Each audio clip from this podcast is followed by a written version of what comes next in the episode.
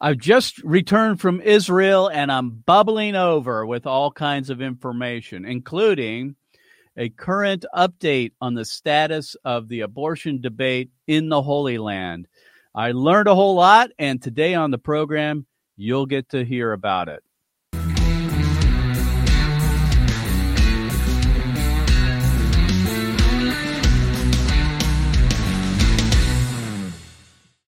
Well, hello, friends. Mark Harrington here. You're listening to your radio activist on the Mark Harrington Show. You can pick us up on all the popular podcasting platforms and all the social media websites Instagram, Facebook, and the rest. And if you've been following me on social media, you know I just had a trip to Israel with my wife and also an organization called Tom Short Campus Ministries. And in future programs, I'm going to be kind of discussing about my visit uh, and how that impacted me. I will say this, you know, I'm going to be 63 years old, and I have to say this was probably the most uh, impactful time of my life. I mean, going to Israel and the Holy Land, I exhort everyone listening and watching to make that a priority uh, at least once in your lifetime, if not more and I'm certainly interested in returning someday to the uh, to the land of Israel. So, but today, what I wanted to do, because uh, is to talk about how uh, the anti-abortion issue fits into the discussion internationally and talking about Israel. Because when I went to Israel, I had nine days of touring, but I contacted a uh, pro-life organization, probably the most prominent pro-life group in the uh, in the state of Israel because I wanted to get an understanding of what's going on there. Obviously, as an American pro-life leader, it's not just about the United States; it's about the worldwide issue and how we can end abortion worldwide. So I always want to learn something about where I'm going when I travel, and uh, in keeping with that, I made a, uh, a, a time to visit with one of those leaders, and she's with us today.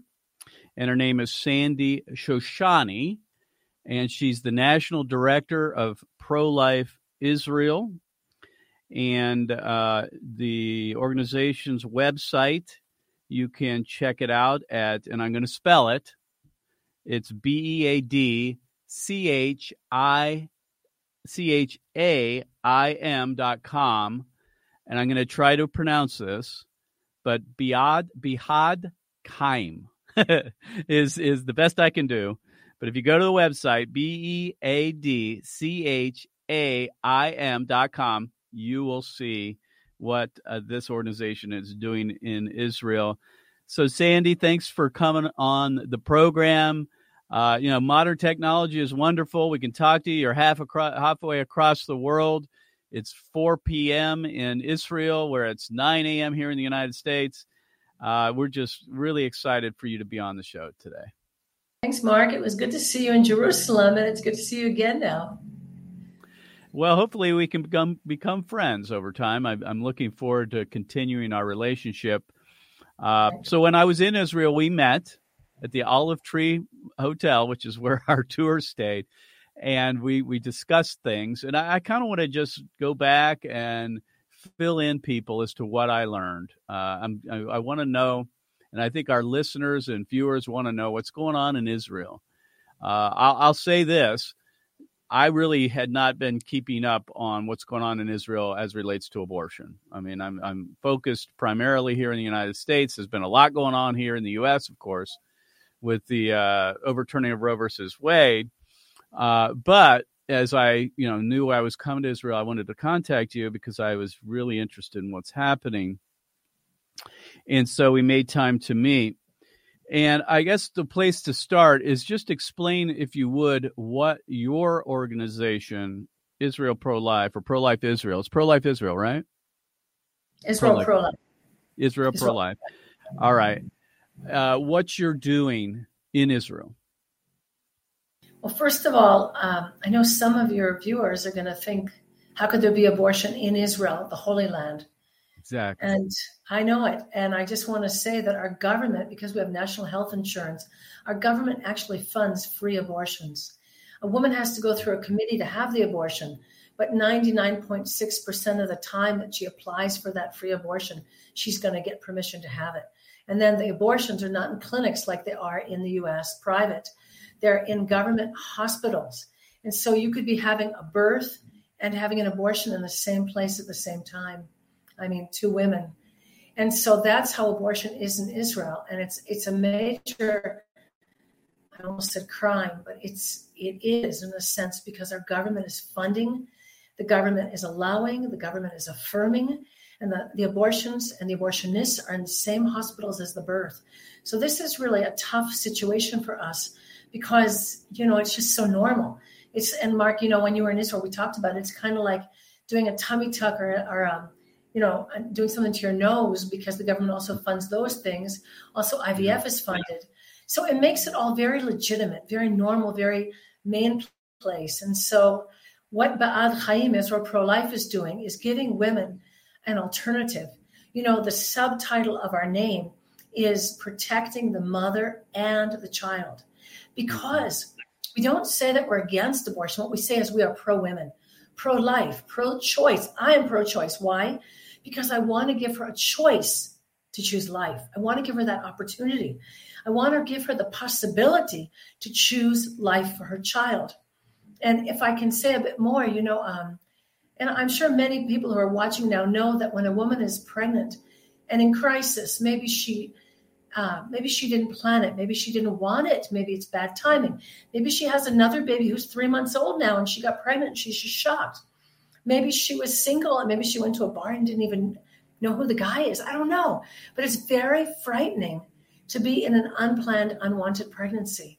And so we we are here in Jerusalem and all over Israel to oppor- to give her the opportunity to have new hope, to have a chance to choose life, to give yeah. her that hope, to give her that love.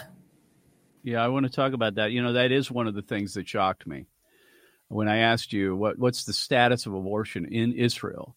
Yeah. Uh, first of all, I when I found out that they're conducting or committing the abortions in hospitals, that to me was a mind blowing thought because in the United States, op- it's opposite. They don't do them in hospitals; they do them in standalone abortion facilities. So that was number one. Number two, when you talked about a committee that the uh, woman has to petition, I guess, to get permission to have the abortion. That committee's in the hospital. It's not the government, right? I mean, it's just somebody in the hospital that get together and say, and they rubber stamp it and say, have the abortion. Uh, very different than the United States. Yeah. yeah, it's two doctors, a nurse, and a social worker. It's within yeah, the very, hospital. Very, very, very yeah. different in the U.S. Uh, and that you said that it really is a non issue or non debate. There is really little debate over abortion in Israel again, a, a, shocker to me because I figured in a country that is so religious, right? Where you have the yeah. three monotheistic religions based, or at least there, right? With uh, Islam, Christianity, and and Judaism, you would expect to be an, a, a, a hot debate on abortion, but that's not the case. And again, that was something that was news to me. Uh, and I think many people listening would say, "Wow, that that seems unusual." You would think that that would be uh, it would be something that would be very much debated, but it's not. And so I think you know when I was pondering all of this, I thought, "Wow." Uh, you, you, people need to be assisting your organization to to really move the needle in Israel. So let me ask you this question. Um, you, you mentioned what the Curtis current uh, status of the law is. I, I think we get that. Uh, I asked you about the pro-abortion movement, and uh, I mean, is there one? I mean, here in the U.S. and around the world, Planned Parenthood is really the uh, the main player. Is that the case in Israel?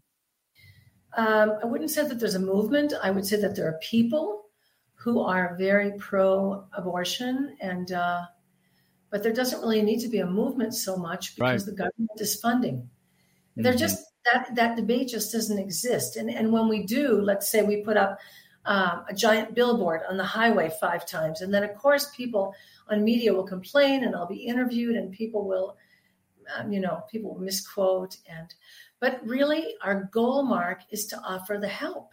It's to right. offer the alternative to choose life. So we've actually, in 2016, we won an award for service to women in Israel's health because we offer that kind of help. We offer a woman everything she needs for a full year. And I want to speak again to the Americans. You are offering medical uh, services in your pregnancy clinics. They're primarily medical. Here in Israel, all medical is free. So the woman is coming in with her ultrasound picture to our office. She doesn't need us to give her any free medical because all of her medical is already given to her. So our goal then is to provide humanitarian here. And we really need to fund her. And by the way, the statistic here is that almost half, 48% of the abortions are married couples. And it's very different, very different. Less than 10% are young girls under 18. We're talking about people who are struggling to make ends meet, people who really don't know how to manage anymore. And of course, in the Orthodox populations, people are having 10, 12 children. And some of those people are coming to us utterly poor, living. I just read one of our case studies today. One of the mothers lives in two tiny rooms with her eight children, and her husband's not making any money because he's studying um, Jewish law in a Talmudic place, which is honorable for them. And I actually met her husband, and he does circumcision ceremonies, and he could be paid well, but he said, no, it's a what they call here in, in Israel a mitzvah. It's a it's a blessing for me to do that for free. So they're utterly poor, and uh, many times we just have to help people because they can't, they couldn't have another child. I mean, they could not. My guest is Sandy Shoshani, and she's with Israel Pro Life. And you can go to the website B E A D C H A I M dot com or Behad Chaim. I'm, I'm going to butcher that again, but I'm doing my best uh, to find out more. Uh, Sandy, um, you know, as I'm hearing you and listening to you, I'm thinking to myself, really, since there is no political solution in Israel regarding abortion, we're in the United States, we're still in the fight, right? I mean, we have an opportunity to outlaw abortion. We can restrict abortion with the overturning of Roe versus Wade. Things things are very different here. But in Israel, there is real no politi- there is no political solution, at least on the horizon. It seems to me what you're doing is everything you should and that is rescue children and rescue women, uh, obviously. Uh, but let me ask you this, and we talked about this as well. So, in a country that is Jewish and Muslim and Christian, how are people even having abortions then? I mean, when I asked you, I you know, because Muslims are opposed to abortion. We have Muslims in the United States. When we talk to them on the streets or on a campus, they're against abortion generally and so are most Jews, right? Right. How is it then that they're no, having right. at the numbers no, you are? That Mark, are? not right. In other words, the Muslims are seriously against abortion. And I have met, I've been in the Knesset to meet with various Knesset members in the past, and uh, the Muslims are against abortion. And yet, uh, perhaps some people know this, if a single Muslim girl would become pregnant, not always, but sometimes her life is in danger because it's what called honor killing. One right. of our young moms actually was murdered by her brothers. I'm very sorry to say. Another boyfriend of one of our young moms was murdered by the brothers of the woman. It can be very dangerous. And we also provide housing, of course. We have an apartment in one of our cities where our, we have branches all over Israel. And in one of our cities, we have a five room apartment near the beach um, in a lovely, quiet neighborhood so that we can house the moms who need housing or to be really sheltered and hidden. Yeah, um, you know, I want to pause here for a moment, yeah, if I might. I yeah. might really emphasize this point. Here in the United States, we hear about honor killings in the Middle East, and generally in Muslim countries, not in Israel. We don't hear about those very often. So when you told me that story, uh, again, shocking, shocking. These women in Israel are under threat of their own life if they choose not to abort, is what you're telling me. That is not the case in the United States. I mean, so a woman that chooses life, just think of what they have to go through, or thinking about choosing life, uh, what they're up against, and you guys are in the thick of that. That I want people to just understand that because I don't think we get it. It's you know it's pretty hard here, Mark, in that sense. There's also um, uh, sometimes the women leave. We we had one woman leave her country of Turkey and come and live in Israel, and then we moved her later to Denmark, and then she moved to the states finally. I mean, she really had to leave her family. She had to say, "I went to study." Another woman had to cut off contact. To have the baby. She had the baby. That's what I'm saying. She had the baby. Choose life, yeah. She chose life. I mean, in the Jewish sector, you don't have honor killing, but the woman might be from an ultra Orthodox family and be single and be utterly ashamed or be ostracized by her Orthodox community. Mm-hmm. It's mm-hmm. not a situation that's simple. It's um, that being said, there are women who are willing to make the initial sacrifice of family, at least during pregnancy, and then afterwards say, Look, I've had the child, and now I'm going to have this child for the rest of my life. Parents choose choose to be in relationship or not. And oftentimes, after the birth, the grandparents turn around and say, Yes, we want a relationship with you. I've seen that many times. But the mm-hmm. woman has to be very brave. And of course, then you just have the situations where marriages are falling apart. Or today I saw the situation of a gal who was divorced and became pregnant by her ex husband, and so embarrassing and difficult. But she chose life. She chose life. Now, having so, said all that, how do you reach these women? I know that you guys have centers around the country. Uh, explain a little bit how you would go about trying to reach these women we in a, in a country where abortion is normalized. So we don't reach them; they reach us. We advertise very heavily on Google. A lot of keywords on Google. We advertise. Most of our clients arrive to us either by Google, Facebook, or um, well, I did have, as I said, billboards. I had 450 buses all over Israel. The entire side of the bus was advertising. I did radio advertising. Um, I've done a lot of advertising, but primarily we also work. It's the it's the Google and the social media, and we work with the welfare department. And so, oftentimes, the welfare department will, will refer the women to us. And in one of the cities in Israel, uh, they actually provide our distribution center and our office space. And then the social workers in that very poor city will refer the women who are considering abortion because of finance or because of broken lives or because of broken marriages. They refer those women to us so that the women will choose life. And I really love that. I love being able to say, here you are, here. We're going to provide everything you need for your baby. Our project is called, by the way, Operation Moses. So you mm-hmm. look at our website and you see what is Operation Moses? It's providing by sponsors around the world sponsorship program like the UNICEF sponsorship program, where you know the baby and mom that you're sponsoring for a full year and you get letters about them, updates, and uh, you're able to pray for that family. So you support them both financially and through prayer. So it's exciting to be able to save those lives by supporting with hope and practical help the moms. Amen. My guest is Sandy Shoshani, and she's with Israel Pro Life or B'chad Chaim. And you can find out more by going to B E A D C H A I M com. And uh, Sandy, I want to ask you, I want to shift a little bit here and talk about politics. I know that that's probably not something you really want to discuss, but I think Americans need to understand what's going on in Israel regarding not just abortion politics, but also politically speaking. I've been trying to brush up before and actually when I went there and now that I've left, I want to stay up on Israeli politics because I think it matters. But you you said earlier that it's not an issue uh, politically. In other words, the Knesset hardly ever discusses it. Uh, if you would, I mean, why is it that there's no discussion in a country that suffered the Holocaust? Uh, you know, I went to Yad Vashem. Uh, that was part of our tour, which is the Israeli Museum on the Holocaust. I've been to the Washington D.C.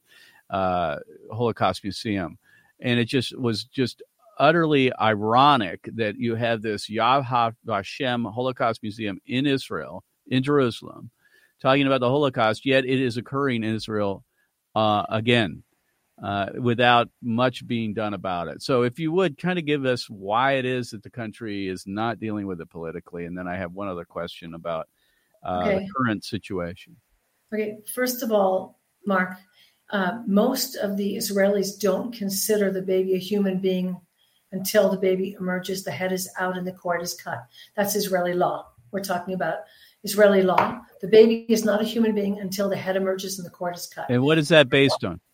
What do they base that on? I can't answer that question. I don't have an answer. Number two, um, there have been several TV programs about uh, recipe for a perfect baby and mm. a perfect child, and people think, and I'm not this, I'm not exaggerating. Many Israelis think that it's wrong to bring a baby into the world if he will not have a perfect situation. In other words, two parents, enough money, uh, full health. Uh, for example, in the US, if a baby might have, and this is a true story, if a baby would have a hole in its heart and a club foot, in Israel, the parents are told to abort. In America, mm. the doctors would say, no problem, we'll take care of that surgically after birth. And I am, I am no, Israel is number one in the world in prenatal testing, but they also recommend abortion 75% of the time, whereas the US has the reverse statistic. Not mm-hmm. they have they would they would recommend abortion 25% of the time with a, a handicap. So what we're looking for here is the perfect baby. And mm-hmm. uh, of course, there are no well, my grandchildren are the perfect babies, but you know, besides my grandchildren, no perfect babies. But um, no, so so, and also I want to say that we have approached the Knesset. As I said, I visited the Knesset numerous times. We actually had a partner of a a businessman who funded us to do a proposal to the Supreme Court in Israel last year, last a year ago March, to stop abortion at point of viability, which in Israel is 24 weeks and we were thrown out of court. We lost the case and we had to pay court fees. And what did they say? They said a committee, the laws exist, and the committee already exists to examine late term abortions, and there is no reason to change the status quo. I say that and I get tears in my eyes mm. because we want to change the status quo. And also, right now, I don't know how many of you watching would know Israeli politics, but we we don't really have representation. We have what's a party system. And so a party gets in, and the party has to hold their position in the government. And so right now, our government is um, Mr. Netanyahu, which is what's called Likud, plus many, many ultra religious parties. And you would think that they would curb abortion, but indeed, the Minister of Health, it makes me so sad to say this, that's why I hesitated. The Minister of Health, uh, he's now out of office, but when he was in office in December, he passed our new uh, health budget and in that budget, he actually, an ultra Orthodox man, increased funding for abortion again. And the last time that happened was also, also an ultra Orthodox man. And all I can say is it's just not an issue for them. It's just not an issue. There's not any political pressure or constituency, enough of one, to make them change their ways, right? I mean, that's in the United States, there is a movement that keeps pressure on our politicians to pass pro life legislation. That's not the case, unfortunately, in Israel. And I wanted to ask you beyond that, this current uh, discussion or debate in the country, and I don't want to get too far into the weeds, but, and I don't know if we talked about this at all when I was with you in Israel. But currently, there's trying to, they're trying to reform the laws regarding the Supreme Court. Supreme Court has been, it, it, similarly to the United States, it's become more liberal, making laws that uh, usurp the role of the legislature. In Israel, there's a lot of protests. In fact, the day I left, there were 70,000, apparently 70,000 protesters came to the Knesset. Some of them broke in, apparently, occupied some space and so forth. Uh, if you would explain what's going on there, because I think that has implications in Israel and across the world as it relates to your democracy.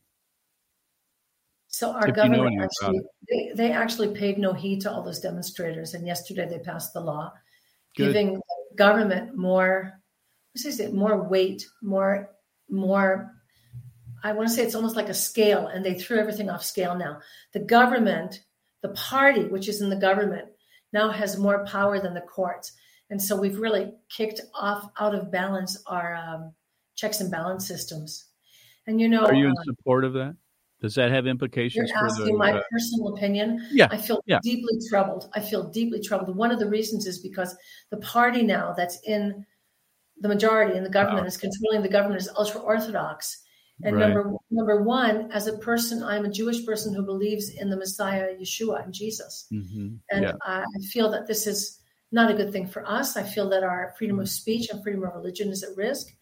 Uh-huh. Um, I, I, don't even want to go into all of the details, but they're trying to do very interesting things. Uh, you know, stop train repairs on the Sabbath, and um, oh, I, I saw that they don't want people to bring bread into the hospitals now during Passover, which is not very fair for the Arabs, of course. um, trying to change the status quo of those who can make immigration to Israel. It used to be if you had a Jewish grandparent, they're trying to take that right away, trying to make it impossible to pray in certain. Why wouldn't places. they want Jews to come back to Israel? They do, but they only want those who follow religion in the way that they do. Um, I, in some ways, I feel like it's a throwback to the Pharisees and Sadducees 2,000 years ago. Mm. And as I read the Bible, and I'll tell you what, Mark, I, I have great hope because God never stopped being, being in control. And it says in Isaiah, God is our lawmaker. God is our judge. Mm. God is our king. And no matter what, and God is our savior. And no matter what the government does, God is the, on the throne. Amen. Well, you know that's a good sun, uh, summary because I, am still trying to understand Israeli politics. It's going to take me some time, but I was curious about the current situation, and I appreciate you taking that time to explain it. Uh, you know, I was with an evangelical ministry there for a week, and one of the goals, of course, is that the Jews would come back to Jesus, would come to Jesus, right? I mean, that's kind of the goal, right? And anything that would put roadblocks in the way of that is not a good thing. And so it, it's helpful to get that perspective from you. I would have figured that reining in the Supreme Court, which you know may have gone outside of what it's supposed to be doing, would be a good thing because that's what we do here in the United States. We try to limit the ability for the courts to make law. Uh, we have a check and balance, and for 200 plus years, it's served us fairly well. But it looks like they may be overreaching here a bit. Uh, let me just ask you this will probably be the final question because I know you got a busy day, but we talked about activism mm-hmm. briefly when I was in Israel with you.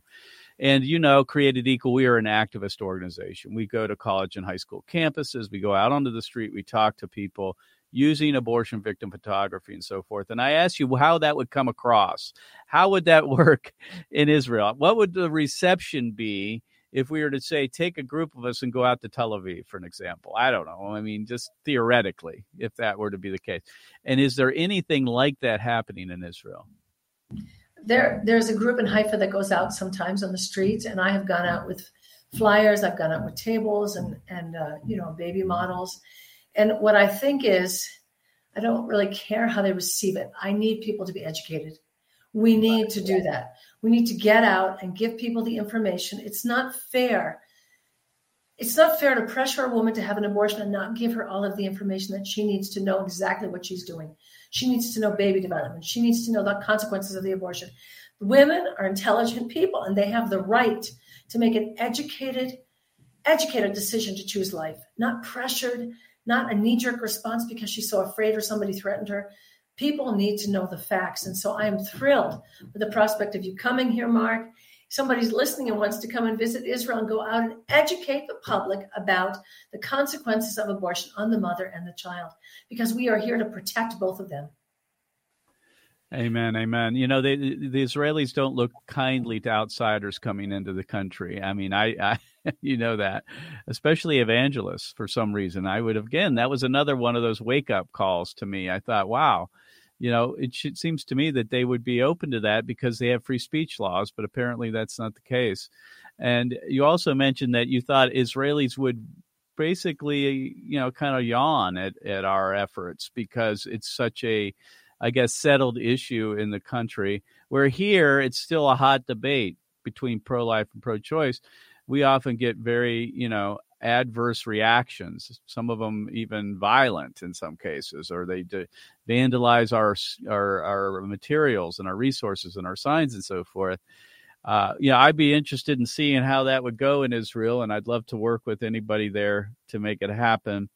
Uh, Sandy, if you would, I wanted to take a moment and just give us some parting words from Israel to encourage our American uh, pro lifers here and uh, and give us some hope for your nation when it comes to the unborn and even beyond that. That's the more important thing, and that is the spreading of the gospel.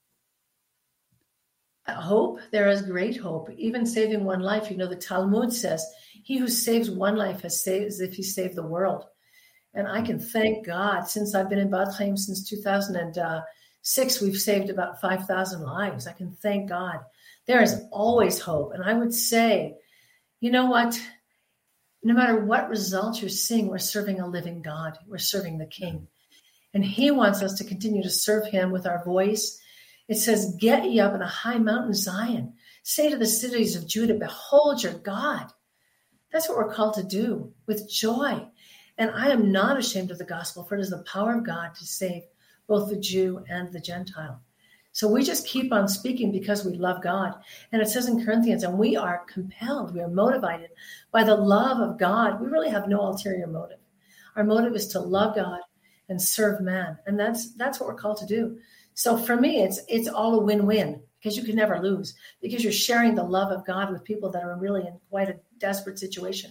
And I would just say to people that are listening, don't be ashamed to help a woman choose life. That's her best choice. And don't be ashamed to help her get healing. We have people in our congregations, in our churches, that have had abortions even years ago and they're ashamed. And one of the things we offer is help and healing. And I know most of your centers in the US offer healing after loss of a baby, after abortion. Get that help. Find help and find new hope because we have the God who forgives, who heals, and who wants to heal our hearts and our nations. My guest has been Sandy Shoshani, and she's with Israel Pro Life. Or I'm not even going to try it anymore. Hallelujah. Be'ad Chaim, to life, to life lechaim. Thank you for pronouncing it correctly. And you can go to the website. I'm going to spell it again B E A D C H A I M dot com. Sandy, thanks for being on the program. It's been a blessing to hear from you and be encouraged uh, for what's going on in Israel and your work to save women and the unborn. Thanks for being on the show. Thank you, Mark. God bless. So, friends, uh, here's your call to action, and that is go to markharrington.org and subscribe to the podcast, number one. Number two, we are facing a constitutional amendment here in the state of Ohio coming from the pro abortion industry to make abortion legal up to the very moment of birth and enshrine it in our state constitution. And we're going to need all the help we can get. You can find out more about that battle by contacting me at markharrington.org. Also, if you're uh, if you like what you heard today about the, my discussions on abortion regarding the state of Israel, I'm going to be spending a little bit of time on some uh, upcoming programs, hopefully with my good friend Tom Short from Tom Short uh, Campus Ministries. You just talk about our visit to Israel overall and what we both learned on our tour. So you've been listening to the your radio activist here on the Mark Harrington Show. Uh, you can go to markharrington.org to find out more. We'll see you next time. God bless you. God bless America. And remember, America, to bless God. You've been listening to Mark Harrington, your radio activist. For more information on how to make a difference for the cause of life, liberty, and justice, go to createdequal.org. To follow Mark, go to markharringtonshow.com. Be sure to tune in next time for your marching orders in the culture war.